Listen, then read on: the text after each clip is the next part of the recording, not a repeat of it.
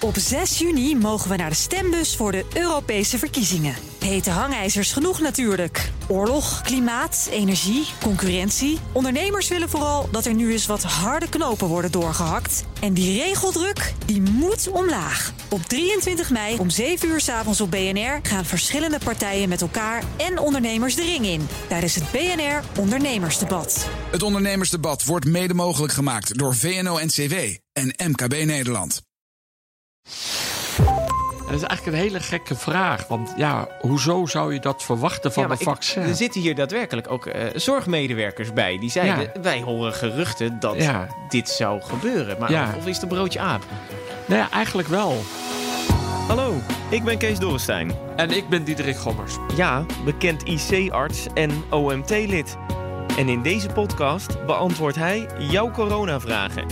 Stuur je vragen naar me op via WhatsApp 06 8370 9229, via de mail gommers.bnr.nl of via Instagram BNR Nieuwsradio. Dan leg ik ze aan hem voor. Vraag het. Gommers. Goed dat je luistert naar weer een nieuwe aflevering van Vragen het Gommers. Met daarin onder andere vragen over vaccins. Heel veel. Zorgt het vaccin bijvoorbeeld voor onvruchtbaarheid? En krijg je straks een vaccinboekje mee? Diederik, na de vakantie weer een nieuwe aflevering. Aflevering 10. Zo, Nou, kijk. vind in ik het mooi. nieuwe jaar. Mooie eh, nieuwe mijlpaal. En over mijlpalen gesproken. eh, hij zit in de arm, hè? Ja. Eh, het vaccin zit in mijn linkerbovenarm. Ik heb de volgende dag... als je erop duwt op die arm, dan voel je een beetje drukpijn. Maar ja, dat is eigenlijk helemaal niks. Dan Nu weet je het ook weg? gewoon dat, het, eh, dat die vloeistof erin zit. eh. Een beetje spierpijn dan? Of, eh, Nou, nee, als je er zo op duwt met twee vingers, dan voelde je het. Maar ja, als ik er nu weer aan zit aan die spier, voel je het een beetje. Oh, oké. dus het kan nog wel heel eventjes... Je kan het voelen na een paar dagen dus Ja. nog. Maar ja, je hebt natuurlijk vloeistof tussen je spiervezels ge- gespoten. Ja, dat wordt nu opgeruimd. Eh, Ja, dat is een een beetje de rest wat dan niet eh, Ja. je aderen ingaat Ja. of zoiets. waar Oh, de cellen in gaat. Nou, dat, eh, ben je blij? Ja, nou, vooral ehm, omdat, omdat nu, je weet nu echt dat er licht zit aan het eind van die tunnel. Hè. Het is nu echt een, een begin van de laatste fase. Ehm, maar het, het, het is nog wel gaat nog wel lang heel duren, hè? lastig. Ja, nee, maar het is. Ik denk dat dit misschien wel onze lastigste fase wordt. En dat klinkt heel gek, maar eh, het, voordat die ziekenhuizen ontlast worden, betekent dat de hoogrisicogroep en de chronisch zieken ehm, gevaccineerd moeten worden. Dat zijn geloof ik tussen de 3 en de 4 miljoen mensen. Ja, en hoeveel die zijn vaccins worden maar heel mondjesmaat uitgeleverd. Dus dat is pas april, mei dat we genoeg vaccins hebben om die mensen te ge- eh, gevaccineerd te hebben. Dat betekent dat we het met Nederland eh, nog heel lang, tot die maanden moeten volhouden. Terwijl je nu denkt, het is over. Maar dat is dus helemaal niet zo. En dus vooral voor bedrijven ehm, ja, ehm, wordt het nog heel lastig. eh, Ja, zwaar ook. heel zwaar, heel zwaar. Maar- Maar kan het dan ook betekenen dat we tot dan, april, mei, in deze lockdown zitten? Of? Nou, ik hoop wel dat we dan mogelijkheden gehad hebben om in ieder geval weer, nou ja, de versoepeling hadden. Hè, dus de, de situatie voor eh, 15 december. Wat het nu moeilijk maakt op het moment is. Ehm, de collega's uit Engeland, daar hadden we gisteren een webinar. En die waarschuwen ons echt eigenlijk op hetzelfde manier wat de Italianen toen deden in eind februari. Je weet niet wat je overkomt. Zorg dat je voorbereid bent. Dat was Ja. echt een oproep aan het vasteland. Dat zijn dan IC-collega's daar in Groot-Brittannië. ja. En daar schrok ik wel van. Dacht ik van. Ja, want op zich, eh, er zijn nu 50 gevallen bekend of zoiets. Ja. Maar dat zijn er natuurlijk nog veel meer. Want het komt niet zomaar uit een test of, eh, of jij de Britse of de, soort, de Nederlandse variant hebt. Nee, en wat die Engelsen natuurlijk ook hadden, die hadden het ook al in september. En blijkbaar duurt het een x bepaalde tijd zodat dat virus zich vermenigvuldigt. En dan krijg je ineens weer die exponentiële groei, die wij natuurlijk ook gezien hebben in eh, maart, april. Ehm, en dat maakt, het, dat maakt het heel onzeker op dit moment. Dus het Eh, kan nog zijn dat die groei er in één keer aankomt. Ja, en dat is ook waarom wij per se wilden dat de- de zorgmedewerkers die met COVID te maken hebben gevaccineerd zouden zijn. Want als die groei er zomaar aankomt, dan verwachten wij die eind januari, begin februari. En dat, dan werkt ook ons vaccin pas. Hè? Want je vaccin optimaal. Ja, een maand of zo. Toch? Ja, ja, dus een week na je tweede gift. En ik mag op 27 januari mijn tweede gift. En dan zeg maar optimaal is dat een week daarna. He- heet dat zo, een gift? ja, van- ja. Ook om, omdat we er niet voor hoeven te betalen of omdat het een Nee. cadeautje is? Of Oh, dat is wel goed. Eh, ja, ik weet niet. Ehm wat grappig. dat is sp- spuit je in. De tweede dat- gift de- als de medicijn, gift. zeg je dat Ja. eigenlijk? Eh, eh, gift. Ik, eh, ik dacht ook, het is, het is de week V-week of V-day eh, van va- vaccinatieday. Eh daarom is het gewoon een vaccinatiespecial eh, van, van deze Oké. Vragen het Gommers. Alleen Ja. maar vaccinatievragen. eh, want ehm, ik heb ook zoveel dezelfde vragen gekregen tijdens de kerstvakantie. Dus ik dacht, ik bundel ze. Dus soms noem ik heel veel namen. Eh, en dan heb ik waarschijnlijk nog niet eens alle namen genoemd. Want ik heb nu alweer, zag ik, 70 mailtjes die ik, die ik nog allemaal moet bekijken. Dus, dat, eh, dus je weet, je komt ergens een keer aan de beurt. Hoop ik. Want we krijgen echt te veel vragen binnen.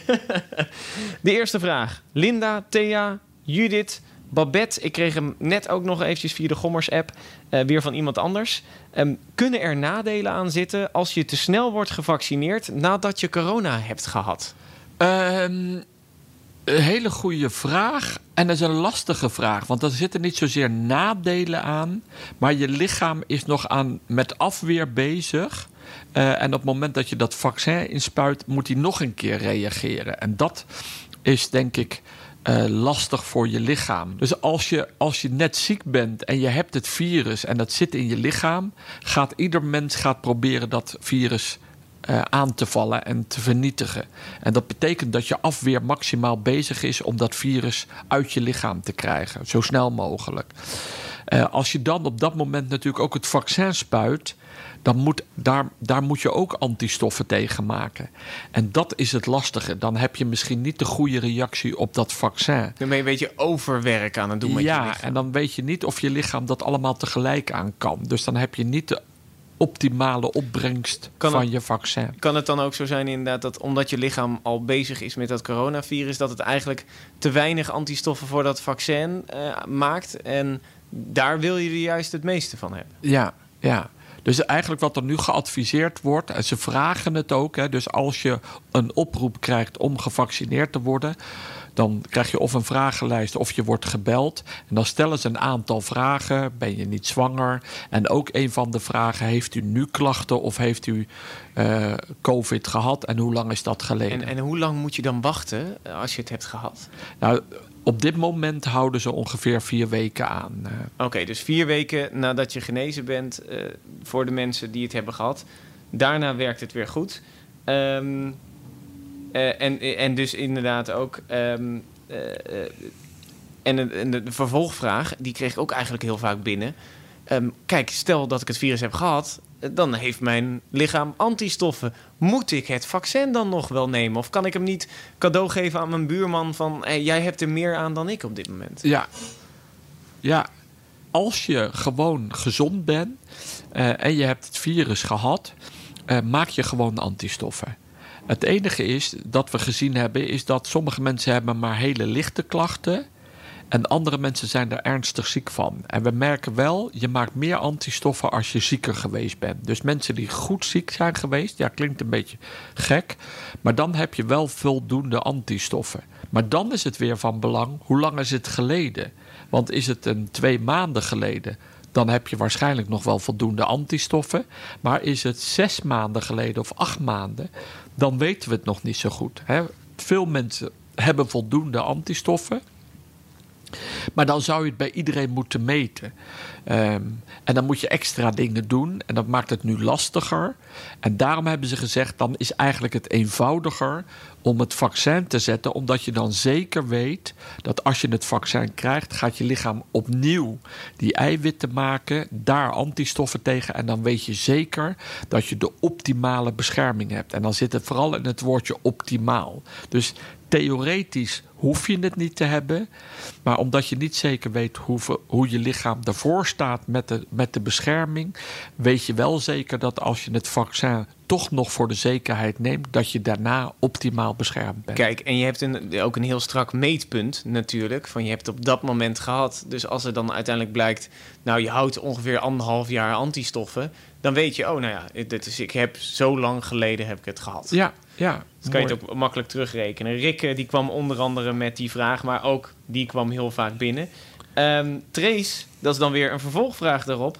Moet je het vaccin ieder jaar herhalen, zoals de griepprik? Ja, nou we hopen van niet, maar eigenlijk weten we het niet. Hè? Want dit vaccin, bijvoorbeeld het Pfizer-vaccin, is pas de eerste patiënten of mensen die meegedaan hebben aan die studie. Hè? Dat waren de 21.500 die dat vaccin hebben gekregen. Dat is pas een half jaar geleden. En een aantal van die mensen wordt vervolgd en die worden ook iedere maand worden die antistoffen gemeten. En dat gaat nu goed. Nou, er zijn nu ook al mensen die het vaccin gekregen hebben in andere landen. Allemaal hetzelfde vaccin. En dat is wel bijzonder. Want nu ga je heel veel mensen die allemaal datzelfde vaccin krijgen. Dus je krijgt heel veel data beschikbaar. Eh, dat je weet dat die mensen antistoffen hebben. Maar hoe lang? Ja, dat gaan we dus zien. Dat is eigenlijk wachten. Dat wachten totdat wachten. ze zeggen het is nu op of, Ja. of nooit. Ja, en is dat dan erg? Nee, wat je, wat je wel natuurlijk ziet, is dat we verschillende vaccins krijgen in 2021. En we kunnen hopelijk aan het eind van het jaar zeggen, maar een vaccin van firma X, dat is toch echt wel het beste vaccin. Dus dan zouden we hopelijk in 2022 kunnen zeggen, nou we doen toch nog, als je ziet dat die antistoffen afneemt of je afweer, dan kunnen we in 22 misschien het beste vaccin nog eens aan iedereen aanbieden. Op dit moment zijn we eigenlijk met een soort van The Voice vaccin editie bezig dan. Er, er, moet, er moet één grote winnaar overblijven. Nou ja, of meerdere, dat is ook goed. Hè? Ik bedoel, ehm, maar je kan dus wel aan het eind van het jaar zien. En als je dan doorgaat met meten in antistoffen, kun je wel dingen met elkaar vergelijken. Oké, nou dan een, een vraag van eh, eh, Corine, Alina, Christa, Ruben, Cheyenne, Julia en Alma. Ik hoop dat ik ze nou allemaal genoemd heb. Veroorzaakt het vaccin onvruchtbaarheid bij vrouwen? En dat is eigenlijk een hele gekke vrouw, vraag. Want ja, hoezo zou je dat verwachten van Ja, een ik- vaccin? er zitten hier daadwerkelijk ook eh, zorgmedewerkers bij. Die zeiden, wij horen geruchten dat Ja. dit zou gebeuren. Maar of is het een broodje aap? Nou ja, eigenlijk wel. Eh, en, maar het blijkt dat dat heel veel op social media voorkomt. En ik heb zelf ergens gelezen dat deze vraag vooral is ontstaan in de Afrikaans land na het ebola-vaccin wat daar gegeven werd. En daar kwam ineens het bericht dat je daar onvruchtbaar voor zou worden. Maar dat nam zulke grote eh, aantallen aan, mensen die dat geloofden, dat dat echt een issue was. Ehm, en dat is daardoor denkt men dat dat waarom dat Maar nu dat was eigenlijk toen weer niet het geval. Nee, dat is helemaal niet het geval. En dat verwacht je ook helemaal niet. Je spuit iets in je arm, dat maakt een eiwit, eh, daar maak je antistoffen tegen. Dus er is helemaal niet te verwachten dat je daardoor onvruchtbaar wordt. Ehm, dus op dit moment zijn er absoluut geen aanwijzingen dat je onvruchtbaar wordt als vrouw van het nemen van de mRNA-vaccins. Is er ooit een vaccin uitgedeeld waar je wel onvruchtbaar van Nee, werd? zover ik weet niet. En dit is echt een, dit is echt een bijwerking die ik nog nooit gehoord heb bij een vaccin. En volgens mij ook niet beschreven is. eh. Nee, nou, in ieder geval, eh, er staat op de lijst... als je zwanger bent, moet je het eh, niet nemen, natuurlijk. Maar als je zwanger wil worden, kan je het dus wel nemen. Ja, maar dan is het nog, nog een verduidelijking in. Eigenlijk ook voor de zwangerschap is er eigenlijk geen reden om aan te nemen dat dat vaccin iets doet met het ongeboren kind. Ehm, maar omdat het een medicijn is en je spuit het in in je lichaam, moet elke farmaceut moet een toxicologie-studie doen. Dus je moet jouw middel, jouw medicijn, in dit geval het vaccin, testen in zwangere beestjes. En dat wordt dan onderzocht door middel van de patholoog-anatoom. Die studie voor het Pfizer-vaccin loopt nog. En op het moment dat zo'n studie nog loopt, mag je het niet geven als farmaceut aan zwangeren. Dus er is geen reden dat het iets doet. En je zou, hè, we, gaan, we verwachten ook niet, hè, maar het is gewoon zoals een farmaceut bij een registratie hoort te doen, dat je dat goed uitzoekt. En dat gebeurt nu. En daarom wordt het niet vrijgegeven op dit moment voor de, voor de zwangeren.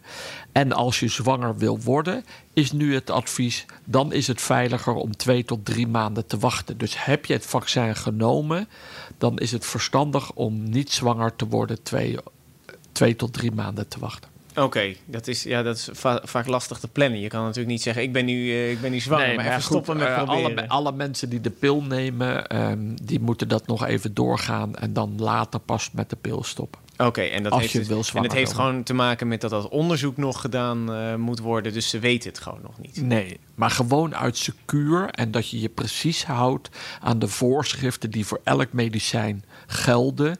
En weer, er is eigenlijk geen vaccin ehm, in het verleden wat echt daar invloed op heeft. En dat is ook zo raar zijn, want je spuit één keer iets in op één keer en dat zou dan effecten hebben. Dus de kans is ook minim.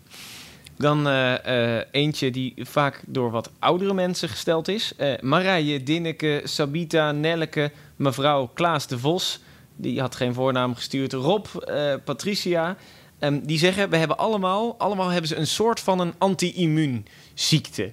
Eh sommigen slikken daar medicijnen voor. Sommigen hebben daar niks over gezegd. Eh, maar zij zeggen dan, ehm, eh, moet ik dit vaccin nemen? Want ze zijn... eh, Veel hiervan zitten ook in een risicogroep, dus die worden ook binnenkort opgeroepen. Maar ze weten gewoon nu niet of dat schadelijk kan zijn. Ja.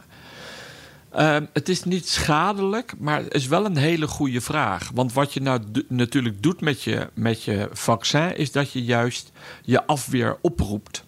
Eh, en veel bij die mensen, en het is natuurlijk allemaal verschillend tussen verschillende immuunziekten, maar bij bijvoorbeeld reumatoïde artritis, dan heb je een overdreven re- reactie van jouw afweer.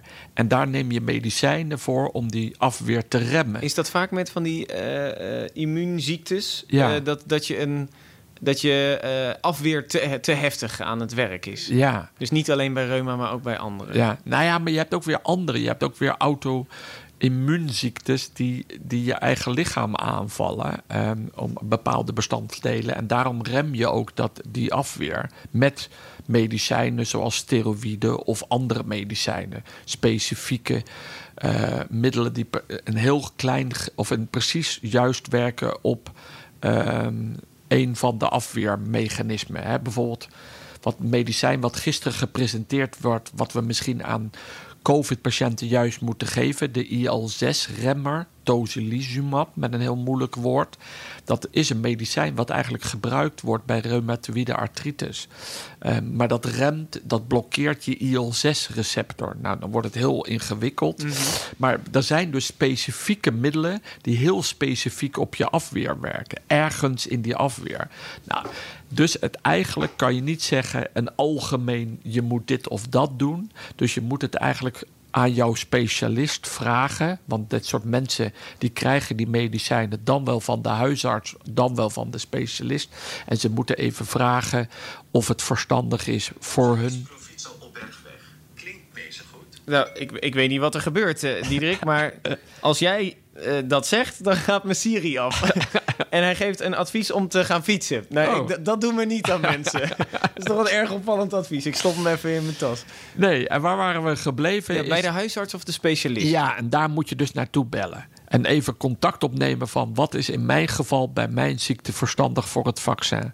Ehm, en ik heb nog niet de bijsluiter gelezen eh, dat je bij dat medicijn is het veilig of bij dat medicijn moet je het beter niet doen. Maar daarom adviseer ik nu, ga via je huisarts naar je specialisten of bel je huisarts even. En dan, eh, die moet dan per vaccin even kijken van wat er, wat er bekend is.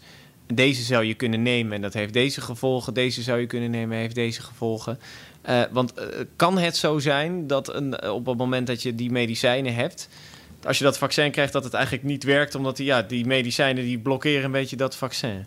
Nou, er is, wat ik begrepen heb, er is geen, je hoeft niet bang te zijn voor interactie met het vaccin en je geneesmiddel. Maar het is veel belangrijker met jouw status van je ziekte, snap je?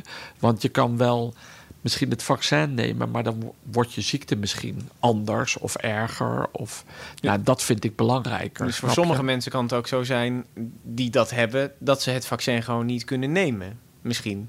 Ja, ik heb het nog niet gehoord, maar ik ben ook geen expert in, eh, in dit soort ziektes. Nee, dus dat is precies. Daar moeten de, de, de expert die je behandelt, wat dat betreft, eh, dan wel je huisarts, die moet er gewoon naar kijken en ga op dienstadvies af. Dat Ja, is het dan. ja. ja. Ja. Want ja, er zijn ook, het is echt, echt bijzonder hoeveel verschillende variaties van ziektes ik heb binnengekregen. Ik heb nog steeds een hele lijst. Allemaal mensen die zeggen: mag ik het nu wel, mag ik het nu niet? Kan dat gevolgen voor mij Ja. hebben? Dat is, Ja, eh, maar hele goede vragen ook. En eigenlijk heb ik nog geen lijstje gezien waar je dat goed kan opzoeken. Dus nee. ik hoop dat de RIVM daar snel mee komt. Dat, eh, met een lijstje van als je deze ziektes Ja, hebt, eh, ja. doe dit, doe dit, Ja, doe dit. ja. Of dat zij ook in ieder geval zeker zeggen: als je deze ziektes hebt en je gebruikt deze medicijnen, dan is het geen enkel probleem. Dat zou heel veel helpen. Eigenlijk een ziekteroutekaart van welk vaccin je kan eh, het beste ja, en ik nemen. verwacht dat ook dat dat er is. Ehm, of dat dat er komt. Als die middelen straks beschikbaar worden gesteld aan dat soort mensen. Ja, dat zou wel mooi zijn. Beetje, maar ik heb het nog niet gezien en niet Nee. gehoord. Dus eh, eigenlijk van jou ook een beetje een vraag aan het RIVM. Van kom, hier- kom hiermee. Ja, ja, daar ja, heb je wel ik denk, want dat zijn hele goede vragen. Ja, nou, inderdaad. Ehm, dan vervolgens eh Marijke, Margien en Andrea. Die vragen zich af of je een bijsluiter bij het vaccin krijgt. Of van tevoren op het moment dat je een oproep krijgt. Ja, hele goede vraag. Want normaal, als je een medicijn krijgt, krijg je dat ook. Maar bij vaccins is dat eigenlijk niet. Ik heb het niet gehad. Nee, je Ehm. ging gewoon zitten en het was een hartstikke idee. Ja, maar bedoel, ik had me wel goed voorgelezen. Wat ik wel gehad heb, is het kaar- kaartje waar nu op staat mijn naam, mijn geboortedatum, maar vooral welke badge ik heb gehad. Dus welk vaccin en welk nummer. Dus Oh ja, eigenlijk ik kun je dan terugvinden eh, wanneer dat medicijn, in dit geval het vaccin, is gemaakt. Oh ja, inderdaad. Ik zie Rijks eh, van het RIVM is hij. Een, een, een, een soort van gele kaart. Eh, ongeveer dubbel zo groot als het ouderwetse rijbewijs. Eh, want dat is nu natuurlijk gewoon een pasje inderdaad met de gegevens. En een sticker eh, met BioNTech Pfizer en dan de code en eh, eh, bij welke apotheek je het ook eh, hebt gehad. Dus op basis van die code die daar dan onder staat, dan kunnen ze checken van dit is, dit is je badge. Ja, ja. En dit is dan ook het vaccinbewijs. Ja, maar eh, je moet dan toestemming geven of ze deze gegevens mogen doorsturen naar de RIVM. Dan wordt het daar opgeslagen. En eh, straks kan je dan later, als ik die tweede gift ook heb, eh, kan ik straks met mijn DigiD inloggen. En dan kan ik, krijg ik, kan ik een, een bewijs uitprinten dat ik daadwerkelijk gevaccineerd ben. Kijk, oh, oké, wat. ehm, even kijken, dat, dat is wel mooi. Ben, de, de, die vraag sluit. ja, jij hebt me eigenlijk al beantwoord. Die zegt: Ik heb een inentingsboekje voor reizen naar het buitenland. Wordt de inenting voor corona daar dan bijgeschreven? Maar je krijgt dus eigenlijk gewoon een, een online bewijs die je kan downloaden. dus als jij toestemming geeft dat je, je gegevens opgeslagen wordt bij de RIVM, komt er straks, kan je met je DigiD inloggen en dan kan je zeg maar eh, je bewijs dat je daadwerkelijk gevaccineerd bent uitprinten. En dan is dat wat je mee kan nemen naar als je dat nodig hebt om naar het buitenland te gaan. Oh, maar, maar ik kan me ook voorstellen dat dat handig kan zijn voor later. Eh, stel, een deel is nog niet gevaccineerd, een deel wel. En we mogen weer meer, omdat die risicogroep. Ja. Voor festivals of zo, dan kan je dat ook bijvoorbeeld laten zien. Ja. Nou ja, eigenlijk dit kaartje ook. ehm, Ja, dit kaartje kan je ook gewoon... je- Dus je hoeft het technisch gezien... Nou, dat weet ik niet, eigenlijk. ik bedoel, ik heb dit kaartje gekregen. Ehm, ik weet eigenlijk niet precies hoe het gaat, maar ik weet wel Ik zou hem wel bewaren. dat als het geregistreerd is en dat dat zeg maar in de RIVM, dan kan je straks met je DigiD inloggen. En ik, ik heb dat nog, ja, dat is nu nog niet functioneel. En ik heb mijn tweede gift ook nog niet gehad. Ehm, maar misschien is daar ja, een beter bewijs of staat er een handtekening op. Ik weet het ook niet hoe dat er precies Nee. uitziet. Nou, de- voor, voorlopig heb je in ieder geval een kaartje. ja, Ik heb helemaal niks. Nee. dat is, ja, maar ik, eh, ik eh, ben ook... eh, Ik denk dat ik als een van de laatste in de rij eh, sta. nou ja, maar je bent nog jong en Ja, helemaal gezond. Jong en dus, gezond, hè. ja. Dat is, nog, om nog heel even terug te komen op ehm, eh, die bijsluiter. U zei net van, die heb ik niet gehad. Waar kunnen mensen die bijsluiter dan wel vinden als je die niet krijgt? Ja, dat is een goeie. Weet ik eigenlijk niet. Die Dus zou toch ergens moeten staan? Ja. Dus wie weet, bij de, ik neem aan bij RIVM en dan vaccinatie. En ik zie hier op mijn kaartje staan coronavaccinatie.nl. Ehm, ik zal dadelijk eens kijken of ik hem daar kan vinden. Maar Dat dat moet eigenlijk eh, wel beschikbaar zijn. Of dat, is- daar. dat, dat, dat moet toch, toch ook van, eh, als het is goedgekeurd door de EMA, dan moet een bedrijf toch een bijsluiter hebben, in ieder geval. Ja, maar het, het, nu met de vaccinatie, jij pakt het medicijn niet uit. Hè? Dat doet de apotheker of degene die het nu klaarmaakt. En het zit in ampullen die bij min 70 zijn eh, eh, bewaard. En uit zo'n ampul worden zeven vaccinatiespuitjes klaargemaakt. En dan eh, krijg je die, die spuitjes worden klaargelegd. En dan krijg jij één spuitje van. Ehm, dus het is niet zozeer dat er een, een beschrijving per spuitje ligt, maar eigenlijk meer in de verpakking hoe dat aangeleverd wordt bij de ehm, apotheek. Dus de apotheker zal zeker een bijsluiter hebben. Dus misschien kan je hem vragen. Dat je precies, dat hij op zo'n locatie waar je hem straks krijgt, ja, daar hebben ze natuurlijk heel veel vaccins.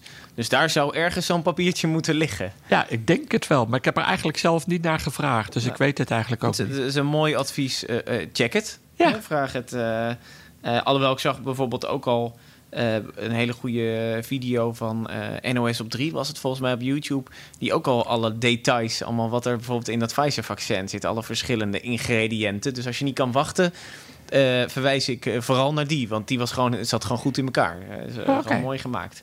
Peter die vraagt: Ik lees dat Pfizer binnen zes weken een nieuwe variant kan maken als dat nodig is. Um, zodat ze in de zomer hopen um, makkelijker te kunnen bewaren. En, en zo dus een makkelijkere versie kunnen produceren. Dus, dus die, die niet helemaal in het koud ijs moet, maar misschien gewoon in de koelkast bewaard kan worden. moet die versie dan ook weer toestemming krijgen van de EMA? Nou ja, een hele goede vraag. Maar wat belangrijk is, dat sommige dingen, bepaalde stappen moeten dan overgedaan worden. Want uh, alles moet beschreven zijn. Dus in wat voor glas, welke ampul, welke tekst, welk etiket, wat er op het etiket staat. Dus allerlei processen die belangrijk zijn en die veranderd zijn in die nieuwe versie, in dit geval van het vaccin, dat moeten ze dan opnieuw indienen en kijkt de EMA daarna. Alles wat al hetzelfde blijft, dat hoeven ze dan niet op, opnieuw in te dienen, want dat heeft de EMA al. Maar dus als je iets verandert aan je proces, of zelfs aan de verpakking, moet je, moet je dat stukje opnieuw indienen. En, en daar weer toestemming. Dus ja. zelfs als je denkt, ah, ik ben wel klaar met die verpakking, ik ontwerp hem opnieuw, dan moet dat wel weer goed Ja, bij medicijnen worden. is al die details zijn belangrijk. En dat gaat misschien snel nu in deze tijd. Uh, maar elke verandering is wel een belangrijke verandering. En dan gaat het misschien niet. Hè, ik ben ook geen expert om het doosje wat. Uh, of de kleur verandert. Maar, maar de ampul en het dekseltje op een ampul. of het potje waar het in zit. of de etiket. dat zijn wel specifieke dingen. En daar weet ik wel van. Want dat, die kunnen allemaal invloed hebben, dus blijkbaar. Nou ja, dat wordt uitgesloten, snap je? En, ja. dat, en dat is gewoon belangrijk. En het is ook gewoon goed dat alle regels die daarvoor telden, die tellen nu nog steeds. Ja, het is dus niet dat als je in één keer een vrijbrief hebben, want dan nee. zou je elk medicijn eerst op de markt kunnen brengen en daarna allemaal aanpassingen gaan maken, nee. waardoor het misschien nee, anders dus, wordt nee, zonder dus het, het goedgekeurd te hebben. Nee, ja. dus het, zo, er wordt heel zorgvuldig naar gekeken. Dus, uh, dan heb je die, dus het kan niet zo zijn te zeggen binnen zes weken hebben we een nieuwe variant, dan is die niet binnen zes weken al op de markt. Nee. Dat duurt eventjes. Sander dan, uh, die heeft een ingewikkelde vraag. Ik snap er zelf niet zoveel uh, van, maar ja, ik heb zelf geen medicijnenstudie gevolgd. Hij zegt, er is veel onduidelijkheid uh, over het bestandsdeel PEG of PEG in het vaccin. En dan, volgens mij duidt hij op het Pfizer-vaccin. Want ja, we moeten even bedenken, er zijn heel veel verschillende soorten vaccins. En dat kan soms leiden tot anafylaxie. Kunt u hier iets meer info over geven? Allereerst anafylaxie. Wat is dat? Ja, nou, dat komt eigenlijk, eigenlijk is dat aller allergische reactie. Dus hè, de bestandsdelen in zo'n vaccin reageert jouw lichaam daar heftig op. En het ergste is eigenlijk anafylactische shock. Dus een ernstig lage bloeddruk en dan val je op de grond. Hè, dan kan je niet blijven staan nadat je dat vaccin hebt ingespoten, omdat er blijkbaar iets in zit waar je lichaam nogal heftig op reageert. Nou, vaak zijn dat oplosmiddelen of bestandsdelen die toegevoegd zijn om het vaccin, in dit geval dat mRNA, te stabiliseren. Nou, waar we van weten waar je heftig op kan reageren, is bijvoorbeeld kippeneiwit, wat vaak in medicijnen zit. Maar dat zit niet in dit vaccin. Dus dat is niet het geval. Wat uh, de vraagsteller hier zegt, is dat PEG, polyethyleenglycol, dat is een soort middel wat gebruikt wordt om medicijnen beter op te lossen. En in dit geval in het vaccin. En daar kan je allergisch op reageren. Alleen dat is heel uiterst zelden. Uh, dat is echt zeldzaam. Maar omdat er beschreven is bij het Pfizer-vaccin dat ze bij een aantal mensen die in de studie zaten, dat die een allergische reactie kregen. Maar op, vaak, op dit, op de, op de pers? nou, ik weet niet zozeer precies op dit middel, maar die mensen hadden een allergische reactie. Maar dat waren vaak mensen die daar al mee bekend waren. Eh, en die kregen wel een collaps. Dus die gingen wel, ja, die vielen om of die eh, dingen. En daarom is er in Nederland nu besloten, want dat deden ze in, in eh, Engeland niet gelijk. Maar als je nu het vaccin hebt gekregen, is het belangrijk dat je even een kwartiertje blijft zitten. Zodat we zeker zijn dat als je, mocht je een allergische reactie krijgen, dat is dan eigenlijk vaak direct nadat je het vaccin ingespoten hebt, dat je niet tegen de vlakte gaat. Ehm, en dat doen we eigenlijk uit voorzorg. Uh, maar en die kans is dus klein, begrijp ik? heel erg klein. En er wordt ook een vraag gesteld of jij allergieën hebt. De meeste mensen die zoiets hebben, hè, die dan. Sommige mensen zijn uh, super allergisch voor pinda's of iets dergelijks. Ze kunnen echt onderuit gaan. En die hebben ook zo'n pen bij zich met adrenaline. EpiPen. eh, EpiPen, heel goed. Uh, en die mensen weten dat ook van zichzelf. En dus die vraag wordt ook gesteld. En dus mensen die van zichzelf weten die allergisch zijn, uh, daar wordt rekening mee gehouden. Maar je kan het vaccin wel gewoon krijgen. Ilse, uh, en ja, dat is direct de laatste vraag van de vaccin special. Uh, die zegt: Stel, ik wijs het vaccin af omdat ik twijfels heb. Want iedereen mag het natuurlijk ook gewoon afwijzen. Krijg ik dan nog een tweede kans als ik me bedenk? Of moet ik mezelf dan weer achter in de rij aansluiten? Ja, goede, hele logische vraag. Um, ja, volgens mij zijn daar geen afspraken over gemaakt. Maar we zitten nu natuurlijk in, in het begin. En nu wordt het nog maar een beperkt aantal vaccins um, geleverd. En ook als zo'n ampul wordt opengemaakt. Ja, dan kan je het niet meer opnieuw bewaren. Dus daarom, uh, wat er nu gebeurt, is dat er zoveel mogelijk mensen worden opgeroepen. En als jij dus, hè, je wordt een telefoontje en als jij nee zegt, ja, dan roepen ze iemand anders op die het wel, het wel het vaccin wil. Wanneer je dan weer aan de beurt bent, weet ik eigenlijk niet. Dat kan misschien wel zijn helemaal op het laatst, maar. Um, dat hangt ook weer af van, van jouw situatie. Of je ernstig ziek bent, of het toch belangrijk is. Ja, want deze vrouw in, in kwestie was wel zorgpersoneel. Dus die zou wel ergens aan het begin uh, aan de beurt. Uh, ja, wel, maar ik denk nu wel um, het zorgpersoneel. Want nu merken we ook, hè, we hebben nu uh, iets meer dan 30.000 vaccins gekregen. Maar nu zijn ook wel mensen een beetje boos in ziekenhuizen. Die zeggen: ja, maar ik. Uh, mijn werk is ook heel belangrijk. En nou lijkt het net of de mensen die gevaccineerd zijn, of die belangrijker zijn dan iemand anders in het ziekenhuis, of een politieagent of een brandweer, of iemand anders die belangrijk is. Maar zo is het natuurlijk niet. Er is heel duidelijk gekozen. Het vaccin, de strategie is: we gaan eerst de mensen die uh, werken in verpleeghuizen en verzorgingshuizen, die moeten gevaccineerd zijn. En ook gelijk de mensen die daar wonen. En dus de ouderen en hoogrisicogroep, die moeten als eerste gevaccineerd worden, want die kunnen er ernstig ziek van worden en eventueel dood aangaan. Alle andere mensen zijn wel belangrijk, um, maar moeten eerst wachten daarop. Want we moeten, kunnen niet zeggen, we gaan eerst alle ziekenhuispersoneel, want dan heb je minder vaccins over voor die ouderen. En die lopen het grootste risico om te overlijden. Dus er is heel duidelijk gezegd, dit is 30.000 vaccins en je krijgt er niet één meer. Dus als je hem nu in ieder geval, stel je staat nu op het lijstje, eh, dat zijn er maar heel weinig, maar als je hem nu dus laat gaan, ja, dan kan het zijn dat die 30.000 op zijn en dat je weer moet wachten tot een ja. volgende batch. Ja. Dus ook maar heel erg afhankelijk dus nee, van ja, dan moet je is. echt in de volgende rij. Dan uh, is je kans verkeken. Dus als zorgpersoneel kom je dan even niet aan de hand. Dan moet je gewoon meedoen in de rij van in je leeftijd en al of niet of je um, uh, een ziekte hebt, ja of nee. En nou ja, daar is een heel mooi plaatje gemaakt. Dat je precies ziet in welke maand je ongeveer aan de beurt bent. Staat volgens mij ook op de site van het RIVM. Ja. Dus, dus kijk vooral op het plaatje.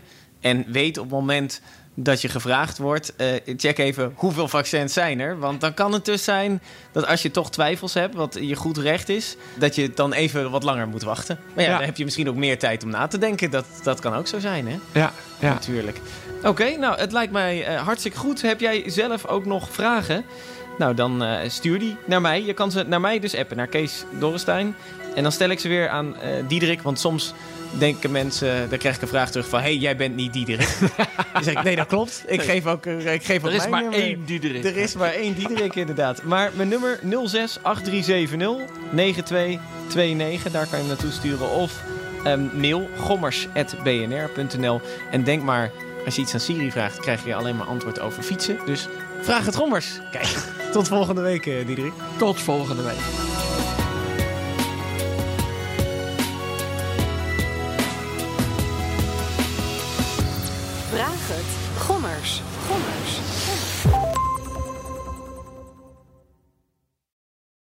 Op 6 juni mogen we naar de stembus voor de Europese verkiezingen. Hete hangijzers genoeg natuurlijk. Oorlog, klimaat, energie, concurrentie. Ondernemers willen vooral dat er nu eens wat harde knopen worden doorgehakt. En die regeldruk, die moet omlaag. Op 23 mei om 7 uur 's avonds op BNR gaan verschillende partijen met elkaar en ondernemers de ring in. Tijdens het BNR Ondernemersdebat. Het ondernemersdebat wordt mede mogelijk gemaakt door VNO-NCW en MKB Nederland.